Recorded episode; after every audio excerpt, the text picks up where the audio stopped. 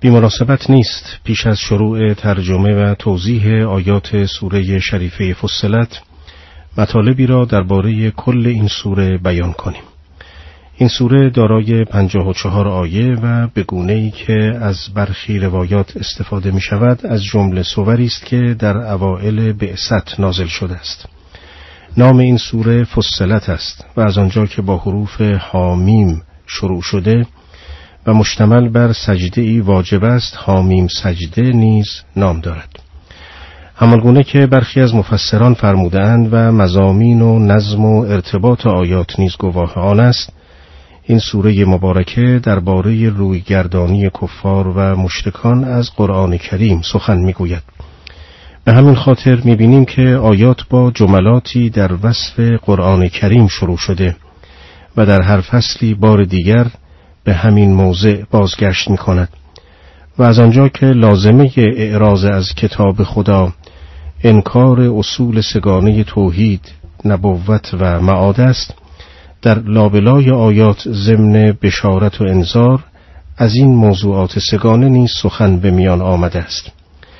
در تفسیر شریف مجمع البیان در فضیلت خواندن سوره حامیم سجده چنین آمده است که از پیامبر خدا صلوات الله علیه و آله روایت شده است که هر کس سوره حامیم سجده را بخواند به تعداد هر حرفی از آن ده حسنه به او داده خواهد شد. و اما ترجمه آیات. به نام خداوند بخشاینده مهربان. حامیم. این کتاب فرستاده شده از جانب خداوند بخشاینده مهربان است. کتابی است که آیات آن برای گروهی که می‌دانند جدا گردیده و تفصیل داده شده در حالی که قرآنی عربی است. کتابی که بشارت دهنده و بیم دهنده است. پس بیشتر ایشان روی میگردانند و نمیشنوند. درباره حروف مقطعه و خصوص حروف حامیم قبلا سخن به میان آمده است. پیش از این گفته شد که وجه اشتراک هفت سوره‌ای که با این حروف آغاز شده و به هوامیم مشهورند شباهتی است که به یکدیگر دارند. شباهتی که مخصوص این چند سوره است و در دیگر سور دیده نمی شود. تمام این هفت سوره شریفه بدون استثنا با توصیف قرآن کریم آغاز شدند و نظم کلمات و آیات در آنها به یکدیگر شبیه است. سوره مبارکه فصلت نیز با آیهی در وصف قرآن آغاز شده. این کتاب الهی را نازل شده از جانب حق تعالی معرفی می کند با این تفاوت که از خداوند سبحان با دو صفت رحمان و رحیم یاد می کند که آنچنان که گفته شده یکی بر رحمت عام خداوند در این دنیا و دیگری بر رحمت خاصش در آخرت دلالت دارد. مراد از تفصیل آیات نیز این است که قرآن به واسطه نزول و فرود آمدن تا مرتبه بیان بعضی از اجزاء آن از بعضی دیگر جدا شده اند و آیات آن بگونه است که اگر انسان اسلوب بیان را بشناسد قادر بر فهم معانی آنها خواهد بود. اشاره به عربی بودن قرآن نیز هرگز با عمومی بودن دعوت اسلام منافات ندارد.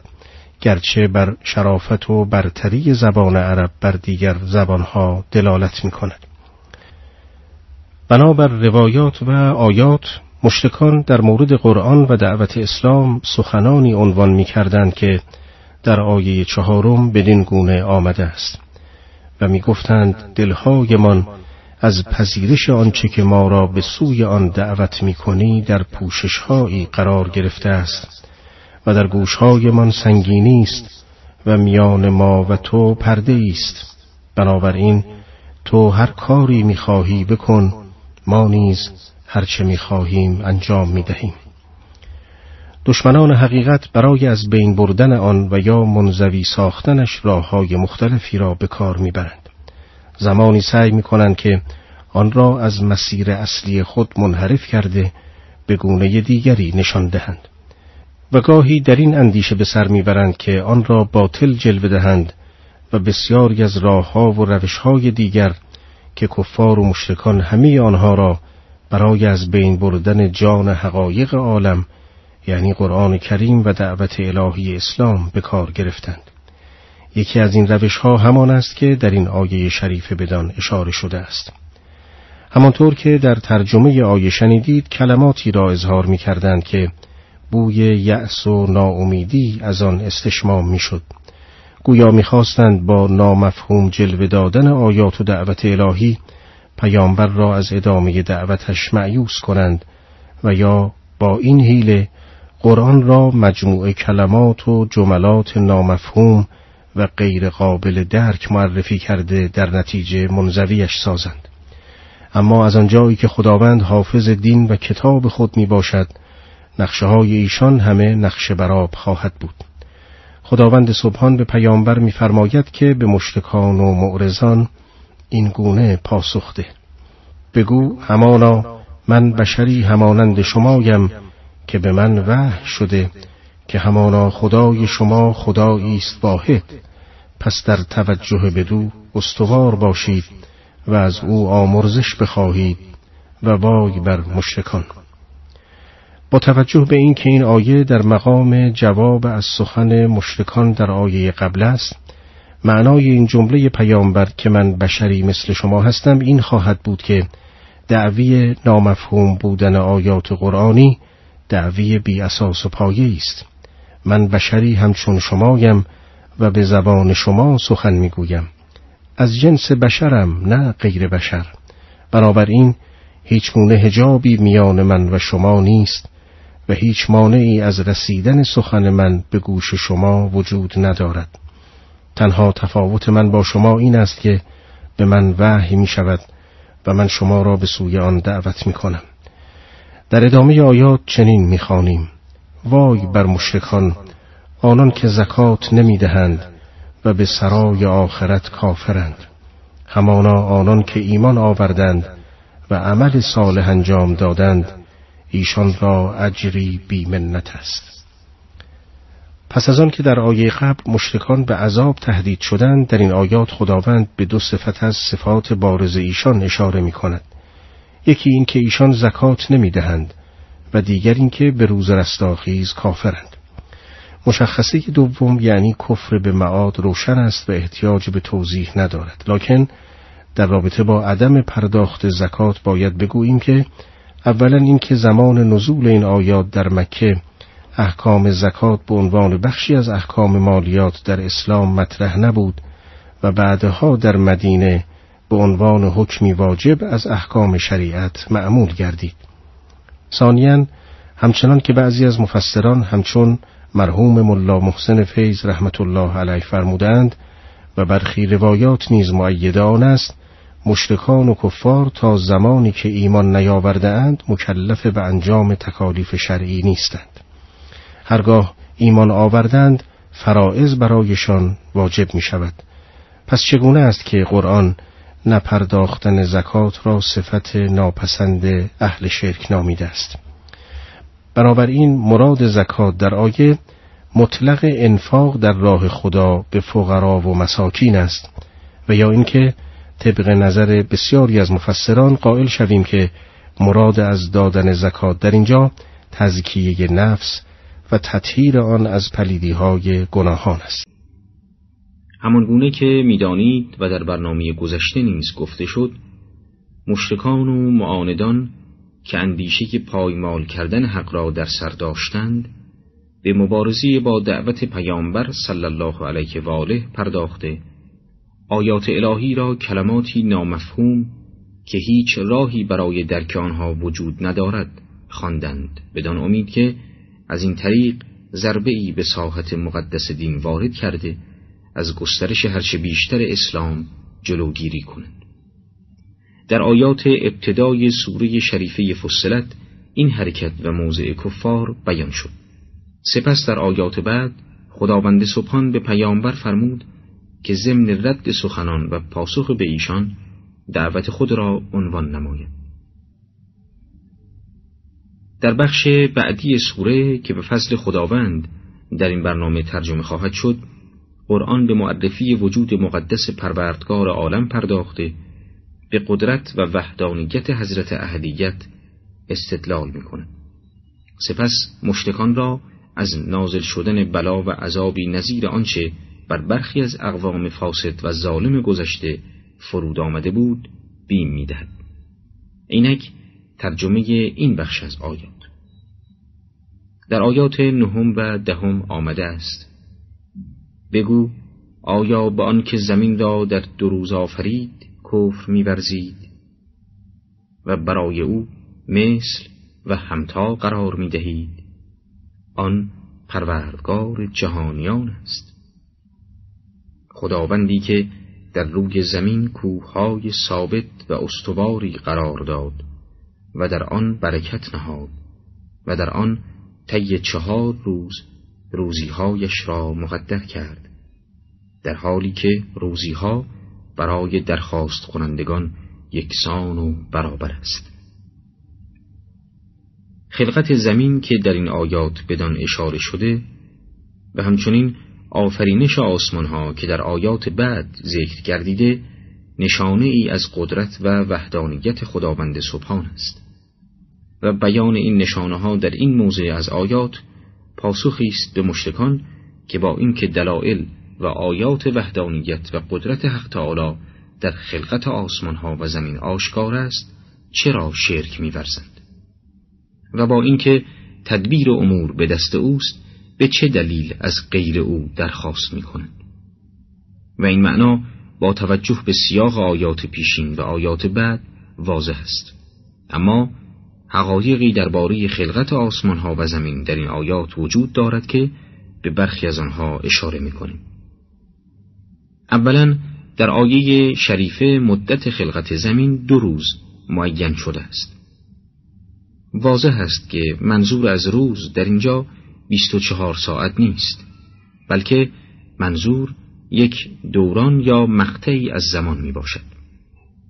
خواه این دوران کوتاه باشد خواه بسیار طولانی و به کار بردن روز به این معنا در ارسنه بسیار شایع است قرآن پس از بیان آفرینش زمین به دو نوع از مظاهر قدرت و رحمت پروردگار در زمین اشاره می کند که یکی قرار دادن کوههای استوار و ریشهدار در زمین است و دیگری قرار دادن خیر کثیر در آن تا هر موجودی از نبات و حیوان و انسان به فراخور بهره از این خیرات داشته باشد. در ادامه آیه اشاره به روزی روزی خاران و تقدیر آنها در چهار روز شده است.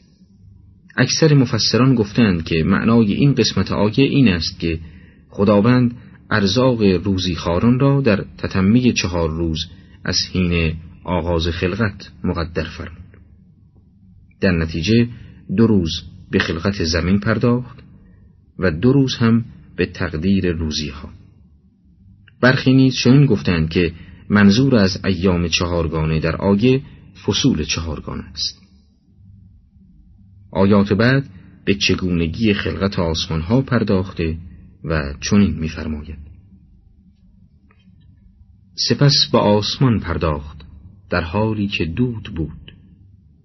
سپس بان و به زمین گفت به رقبت یا کراهت بیایید. گفتند در حال اطاعت و فرمانبرداری آمدیم. سپس در دو روز هفت آسمان آفرید و در هر آسمانی امر آن را وحی کرد. و آسمان دنیا را به چراغهایی آراستیم و آن را حفظ کردیم. این تقدیر خداوند عزیز و داناست. برای روشن شدن معنای آیات توضیح چند نکته لازم است. اولا آنطور که از ظاهر آیات برمی آید زمانی که خداوند متوجه امر آسمان و خلق آن شد خمیر مایه آسمان دود بود و از آن دود آسمان ها آفریده شد و امر این آسمان از نظر فعلیت یافتن وجود مشخص نبود. خدای تعالی آن را مشخص و متمایز نمود و در دو روز آن را هفت آسمان قرار داد. ثانیا در آیات آمده که خداوند به زمین و آسمان امر کرد که خواه ناخواه بیایید.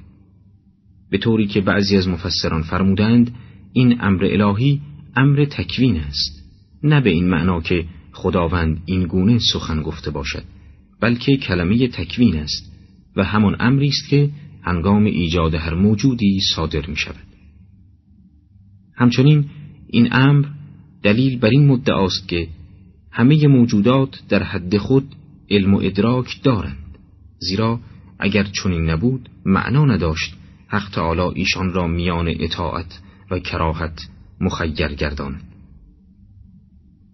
آیات دیگری نیز در قرآن وجود دارد که می‌تواند برای اثبات این مدعا دلیل واقع شود.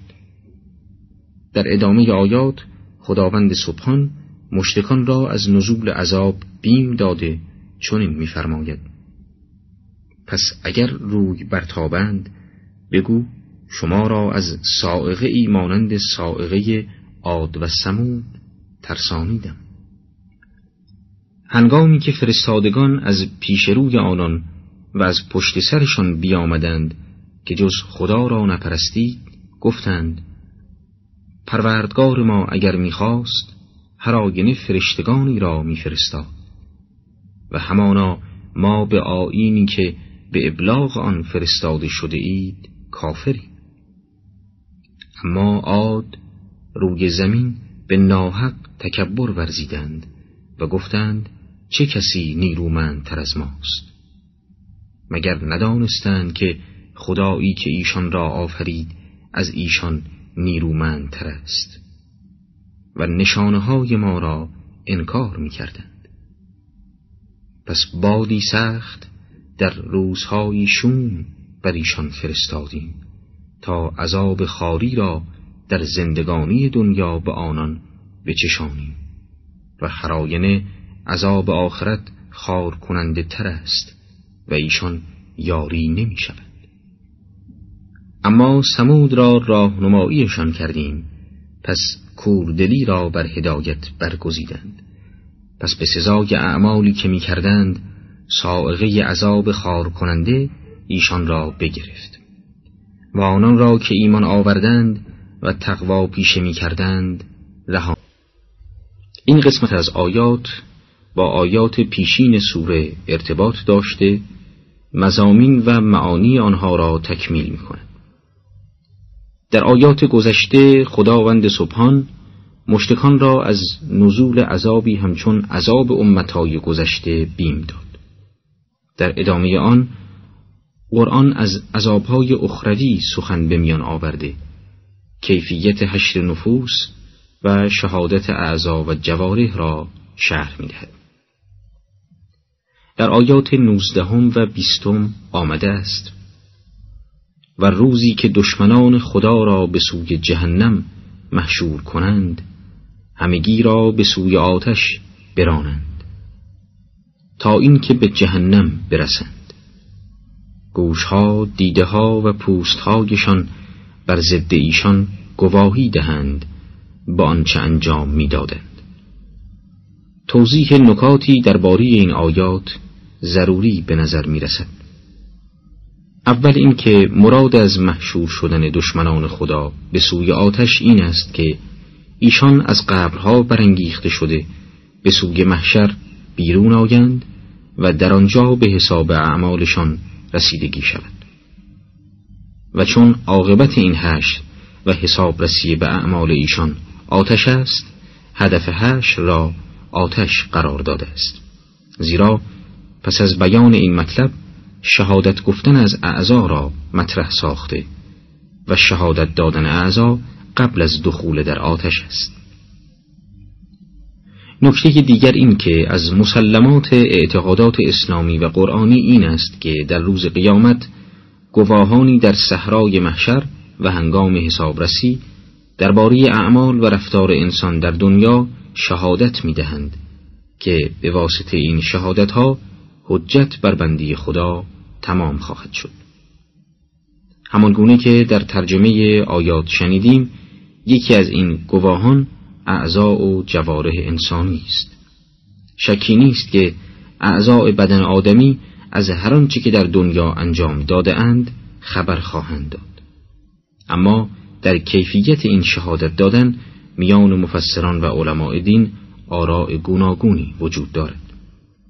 برخی بر این اعتقادند که منظور از شهادت اعضا این است که خدای تعالی در روز قیامت برای اعضای بدن انسانها علم و قدرت بر سخن گفتن می آفریند. در نتیجه خبر می دهند که صاحبانشان چه گناهانی را انجام دادند. بعضی دیگر گفتند که خداوند در کنار اعضای بدن صدایی را خلق می کند که معنای آن شهادت به رفتار صاحب عضو باشد. اما عدهای از مفسران چنین معتقدند که منظور از شهادت اعضا این است که اعضا و جواره هرچرا که از صاحبانشان دیدهاند بیان کنند و از آن خبر دهند. و لازمی این امر آن است که این اعضا قدرت حمل وقایع و اعمال را داشته باشند. و از اینجا معلوم می شود که این جواره از نوعی علم و شعور برخوردارند و به واسطه آن هم قادر به شهود اعمالند و هم توانا بر شهادت دادن در این مورد در آیات بعد بیشتر سخن خواهیم گفت. علا ای حال هرچه که باشد و آیات را به هر گونه که معنا کنیم این حقیقت مسلم است که انسان قادر نیست هیچ یک از اعمالش را پوشیده نگه دارد و بر کوچکترین عمل در روز جزا شهادت داده خواهد شد.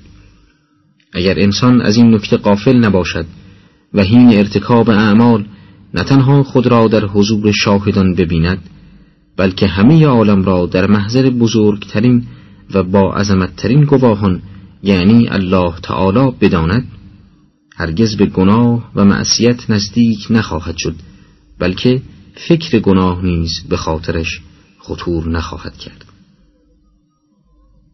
پروازه هست که قرض از بیان این حقایق در آیات قرآنی حصول همین اثر تربیتی در انسان هاست.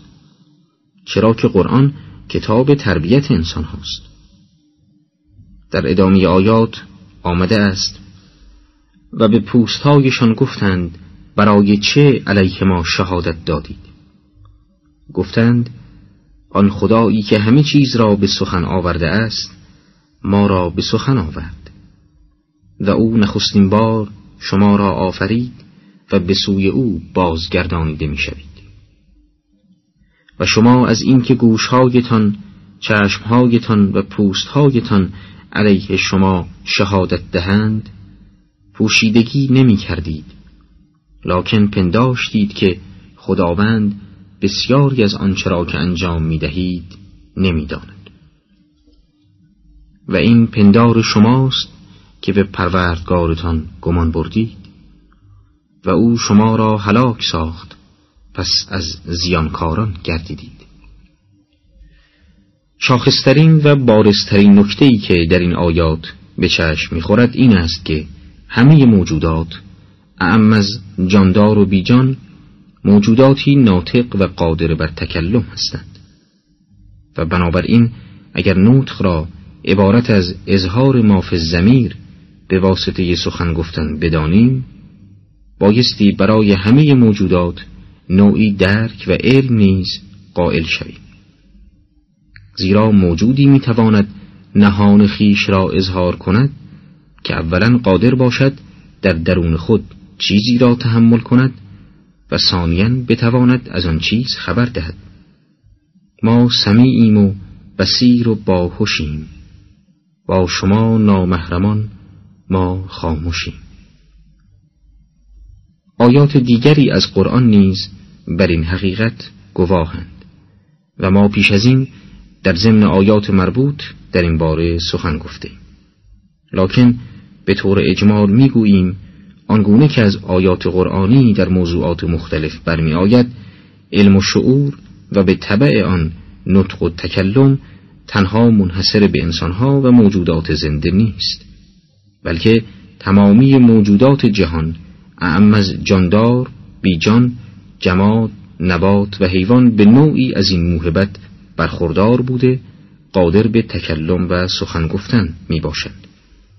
اگرچه ما از نحوه تکلم ایشان آگاه نیستیم و از درک کیفیت آن عاجزیم لکن دلیلی برای نفی آن نداریم به خصوص که سریح آیات قرآن بر وجود آن دلالت دارد دو نمونه مشخص آن عبارتند از تسبیح موجودات عالم که در بسیاری از آیات قرآنی بدان اشاره شده و دیگری که مربوط به آیات مورد بحث است شهادت اعضا و جواره آدمی در روز محشر است. نمونه های دیگری نیز در همین سوره حامیم سجده پیش از این ذکر شد. در دنباله آیات چنین می‌خوانیم. پس اگر منکران صبوری کنند آتش جایگاهشان است. و اگر رضا و خوشنودی درخواست نمایند ایشان از کسانی که خدا از آنان راضی و خوشنود باشد نیستند. و برای ایشان هم ای را برانگیختیم که آنچه را پیش رو و آنچه در پشت سرشان بود برایشان بیارایند. و گفتار خدا درباره امتهای جن و انس که پیش از آنان بودند درباره ایشان نیز محقق گشته و همانا ایشان زیانکارانند. این که فرمود هم نشینهایی را برای ایشان مبدل ساختیم شاید اشاره به این است که کفار استعداد این را داشتند که ایمان بیاورند و تقوا پیشه کنند و در نتیجه خدای تعالی قرینهایی را برای آنان قرار داد که ایشان را بیش از پیش هدایت کند ولی به رغم داشتن چنین استعدادی کفر ورزیدند و مرتکب فسق شدند. و خدای تعالی به جای آن قرینها قرینهای دیگری از شیطان برایشان قرار داد تا ملازم آنان باشد. در ابتدای آیات می‌خوانیم آنان که کافر شدند گفتند به این قرآن گوش فرا ندهید و در زمان تلاوت آن بیهودگویی کنید. شاید که چیره شوید. پس همانا کسانی را که کافر شدند عذابی سخت بچشانیم و بدتر از آنچه که می کردند مجازاتشان دهیم این است جزای دشمنان خدا آتش. ایشان را در آن سرای جاودانی است به سزای آنکه آیات ما را انکار می کردند. این آیات نشان دهنده کمال عجز و خاری دشمنان خدا در برابر قرآن است پس از آن که از رویارویی با منطق محکم و استوار قرآن معیوز شدند و به هیچ وسیله ای نتوانستند نور آن را خاموش کنند کارشان به جایی رسید که به یکدیگر توصیه می کردند که به قرآن گوش فرا ندهید و هرگاه خوانده شد با ایجاد سر و صداهای لغو و بیهوده از رسیدن صدای آن به دیگران جلوگیری کنید. این اختصاص به مشرکان مکه ندارد. تمامی مخالفان و معاندان با حقیقت هرگاه از مقابله با منطق قوی آن باز میمانند به جای آن که تسلیم آن شده در برابرش اظهار بندگی کنند به کارهای لغو و بیهوده و روشهای ابلهانه روی میآورند قرآن وعده آتش و عذاب اخروی را به ایشان داده خلود در آتش را منزلگاه ایشان می شمارد. آیه بعد وضعیت کفار را در آتش بیان کرده چنین میفرماید آنان که کفر ورزیدند می‌گویند پروردگارا آنان که ما را گمراه کردند از جن و انس به ما بنمایان تا زیر پاهای خیش قرارشان دهیم و حقیق شوند. این آیه شریفه و بسیاری از آیات دیگر قرآنی به خوبی این حقیقت را بیان می کند که دوستی و پیوند میان دشمنان خدا در دنیا چقدر سست و بیپایه است. به گونه ای که در سرای دیگر تبدیل به چنان نفرت و انزجاری می شود که هر یک می خواهد دیگری را زیر پای خود لگدمال و زلیل گرداند. پس از بیان حالات بد کفار در جهنم در ادامه آیات حالات خوش اهل ایمان در سرای دیگر بدین گونه عنوان شده است. همانا آنان که گفتند پروردگار ما الله است سپس پایداری ورزیدند. فرشتگان بر ایشان نازل شوند که نترسید و اندوهگین مباشید و به بهشتی که به آن وعدتان می‌داده اند شادمان باشید. ما این دوستان شما در زندگانی دنیا و در آخرت که در آنجا هرچه دلهایتان بخواهد و در آنجا هرچه طلب کنید دارید در حالی که عطا بخشی خدای آمرزگار رحیم است.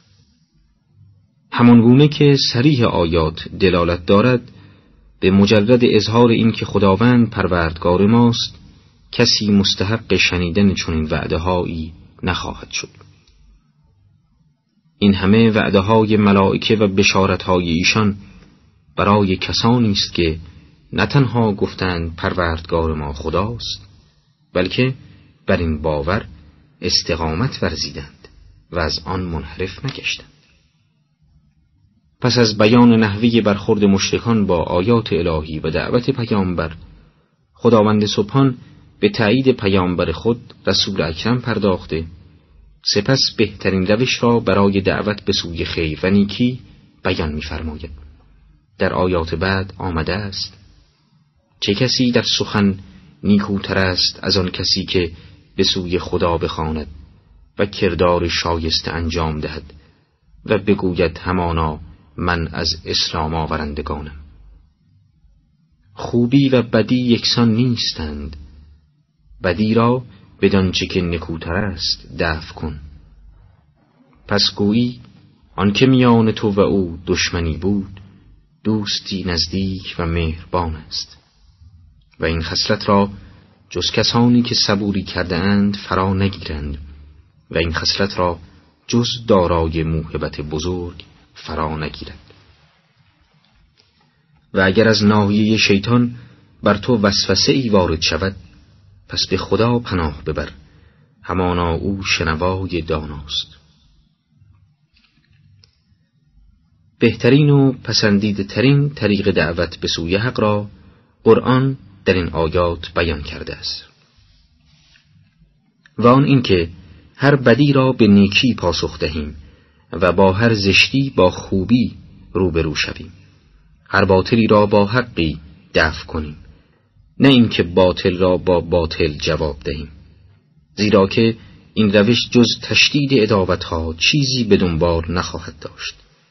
در حالی که اگر بدی را به بهترین وجه پاسخ گوییم به گفته قرآن ناگهان خواهیم دید که دشمن آنچنان دوست می گردد که گویا رابطه قلبی با انسان دارد.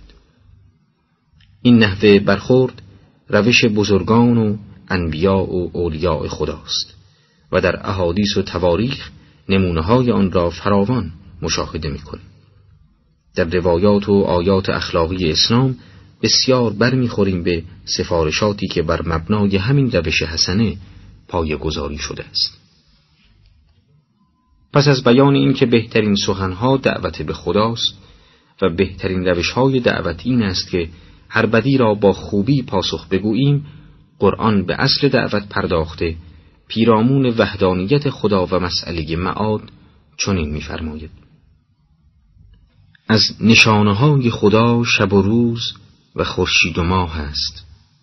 برای خورشید و ماه سجده نکنید. و سجده کنید خداوندی را که آنها را بیافرید اگر او را پرستش می‌کنید. پس اگر کبر ورزیدند پس آنان که نزد پروردگار تو اند شب و روز او را تسبیح گویند و خسته نمی‌شوند. و از جمله نشانهای اوست اینکه زمین را خاشع می‌بینیم. پس هنگامی که بر آن آب را بفرستیم بجنبد و براید همانا آن که زنده سازدش هراینه زنده کننده مردگان است. همانا او بر هر چیزی توان. در این برنامه به فضل الهی آیات چهلم تا چهل و پنجم سوره شریفه فصلت را حضور شما عزیزان ترجمه کرده و توضیح خواهیم داد.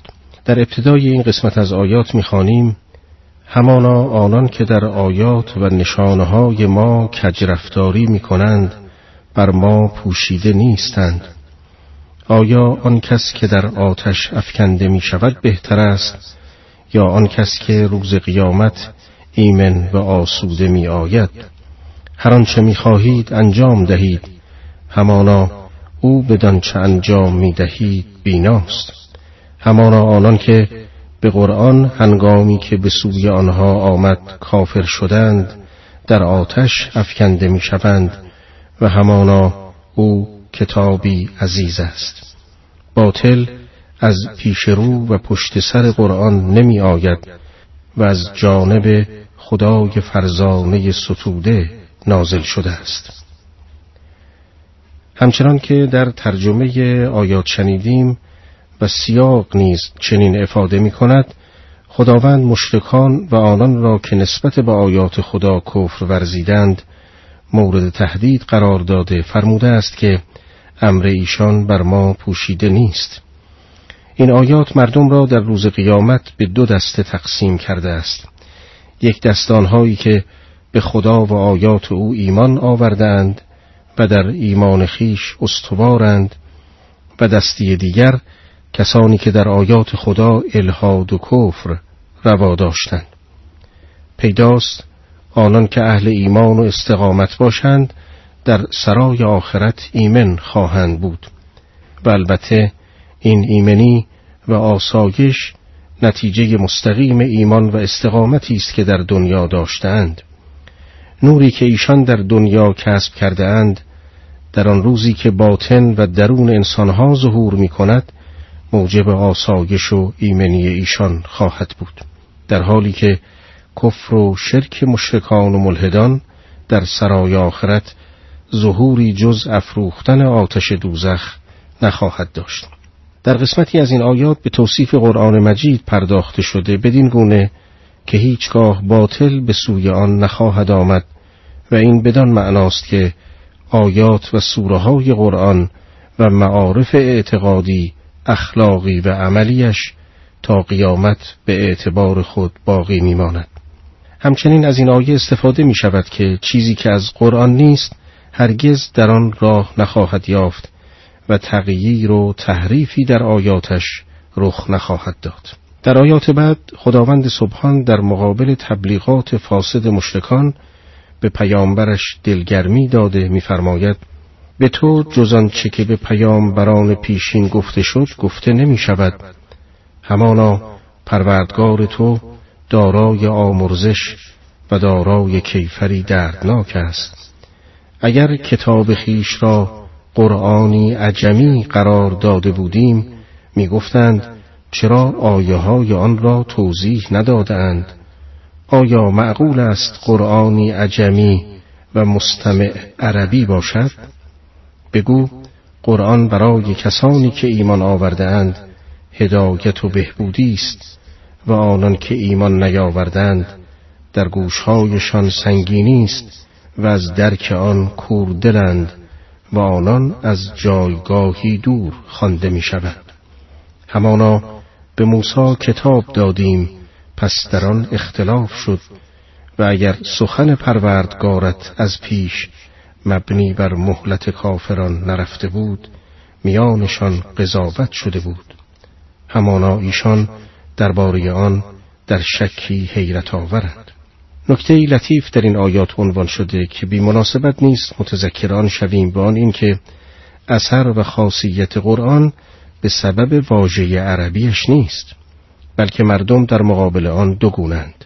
ایمان میآورند و عدهای بی ایمانند بنابراین قرآن خود هدایت و شفاست برای هر کس که دارای ایمان باشد و او را به سوی حق و راه نجات راهنمایی می کند و بیماری درونی شک و استرابش را بهبودی می بخشد. اما در این حال برای کسانی که ایمان نمی آورند زلالت و کوری است و طبیعی است که در این صورت نمایانگر مسیر حق و راه رشاد برای آنان نخواهد بود. و لذا در مقام توصیف اینان به کسانی تشبیه شدهاند که در گوشهایشان وقر و سنگینی دارند. آیه چهل و پنجم نیز در ادامه آیات قبل می‌فرماید که الهاد نسبت به آیات خدا مخصوص امت رسول ختمی مرتبت صلی الله علیه و آله و سلم نیست. بر موسی علی نبینا و آله و علیه السلام نیز کتابی از جانب خدا فرستاده شد و قوم وی در امر آن اختلاف کردند ولی با این بیان پیامبر گرامی را دلداری و دعوت به استقامت می‌فرماید. در آیات پیشین تمرد کفار و ملحدان نسبت به قرآن کریم و احتجاجات بی اساس آنان به منظور ابطال آن عنوان شد و طی آن قرآن با بیانی شیوا و استدلالی متقن نقشه های آنان را برملا ساخت. و اینک در ادامه آیات آمده است. هر کس که عمل شایسته انجام دهد به نفع خود کرده و هر کس بدی کند به ضرر خود کرده و پروردگارت نسبت به بندگانش ستمگر نیست. بدین ترتیب عمل قائم به صاحب عمل است و بیانگر حال اوست. بنابراین اگر عمل صالح و مفید باشد خود او نیز از آن سود می‌برد. و چنانچه مزر و زیان آور باشد او نیز از آن متضرر میگردد. و این نشان دهنده مراتب عدالت و عدم ظلم باری تعالی نسبت به بندگانش است. چه ظلم به معنای نهادن شیع در غیر موضع حقیقیش می باشد و لذا این معنا در انتهای آیه با سیغه مبالغه تأکید شده است. و ما ربک به زلام للعبید. علامه تباتبایی قدس سره در تفسیر پرارج المیزان این احتمال را داده اند که صفت مبالغه در اینجا به منظور نشان دادن کسرت عذاب در محشر است. در آیات چهل و هفتم و چهل و هشتم آمده است. علم ساعت وقوع قیامت اختصاص به ذات باری تعالی دارد. میوه ها جز به علم او از پوشش های خود بیرون نمی آگند و نیز هیچ مادینه ای بار بر نمی دارد و بار نمی نهد مگر به علم او. و روزی که خداوند مشتکان را ندا دهد که کجایند شریکان من؟ گویند اعلام می‌داریم که هیچ یک از ما به داشتن شریک برای تو گواهی نمی‌دهد. آیه بعد ادامه می‌دهد و بتانی که از پیش میخوانده اند نابود شوند و مشتکان یقین کنند که گریزگاهی ندارند. این آیات در مقام اشاره به یگانگی حق تعالی در ربوبیت و الوهیت است. و میفرماید که خداوند تنها مدبر عالم وجود است و عالم به جزئیات احوال موجودات و مراقب اوضاع آنهاست. رشته امور همه در دست اوست و تنها اوست که قابل پرستش است. و به همین جهت مشتکان در آن هنگامی عظیم که در محضر رب قهار قرار گرفتهاند اعتراف می کنند که ما من نام شهید. اینک اعلام می داریم که احدی از ما علیه تو به وجود شریکان شهادت و گواهی نمی دهد. بعضی از مفسران احتمال دادند که شهادت در اینجا رؤیت حضوری است. بدین معنا که احدی از ما نیست که شرکایی برای تو ببیند. آری در آن روز خدایان دروغین از انظارشان محو می شود و به یقین در می یابند که دیگر هیچ گریزگاهی ندارند. در آیات چهل و نهم و پنجاهم آمده است انسان از خواستن خیر خسته نمی شود و اگر بدی به او رسد بس نومید و معیوس می گردد. و اگر رحمتی از خود به او بچشانیم مخصوصا بعد از بلایی که به او رسیده حتما می‌گوید این از کاردانی خودم بود. و من اصلا گمان نمی کنم قیامتی بپا شود. و بفرس هم که بپا شود در آن روز نیز محترم و نیکو نزد پروردگارم خواهم بود. آیه ادامه می دهد اینک اعلام می داریم که به زودی کفار را به نتیجه آنچه می کردند خبر خواهیم داد و از عذابی سخت بچشانیمشان در این آیات به خصوصیات نفسانی انسان پرداخته شده و ضمن آن ویژگی های اعراض وی را از توجه به ذات لایزال الهی بیان می دارد و این واقعیت را یادآور می شود که انسان آکنده از غرور و نخوت است زمانی که شرارتها به او روی می آورد و او از دفع آنها عاجز می ماند به حق تعالی عنایت می کند اما چنانچه خیر و نعمتها او را در برگیرد به تنعم از لذاعز مادی می پردازد و با خودبینی حقایق را فراموش می کند. از سیاق آیه برمی آید که این خیر و نعمت را خداوند به او ارزانی داشته و خود نمی توانسته فراهم آورد و بنابراین مالک حقیقی آن نیست چرا که اگر مالکش بود هرگز از او جدا نمی‌شد. با این وجود در کمال اسیان و تکبر می‌گوید من خود صاحب فراورده خود و مالک این تنعمات می باشم و احدی حق ندارد مرا از آن باز دارد و به حساب رسی فراخواند در آیات پنجاه و یکم و پنجاه و دوم آمده است و هرگاه بر انسان نعمتی دهیم روی بگرداند و بزرگی کند. و چون بدی بدو می‌رسد با دعایی مفصل ما را می‌خواند. بگو مرا خبر دهید که اگر قرآن از جانب خداوند باشد سپس بدان کافر شوید.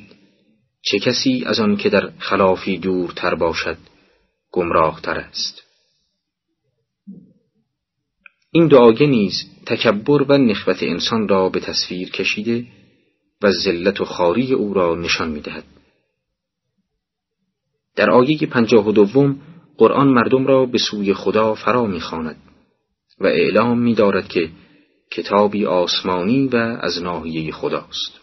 بنابراین حداقل احتمال اقلانی کافی است که اوامر آن را بر خود واجب شمرده و بر انجامش تلاش ورزید. زیرا عقل حتی دفع ضرر احتمالی را هم واجب می‌داند. و چه ضرری هولناکتر از هلاکت ابدی که این قرآن آنان را بدان هشدار می‌دهد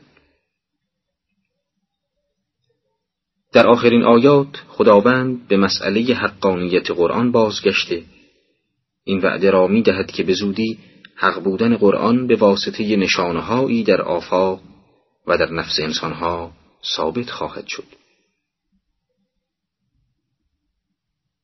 به زودی نشانهایمان را در آفاق و در نفسهای ایشان به ایشان بنمایانیم تا برایشان روشن گردد که قرآن حق است. آیا پروردگار تو کافی نیست که بر هر چیز گواه است؟ همانا ایشان نسبت به ملاقات پروردگارشان در تردیدند. به تحقیق او به همه چیز احاطه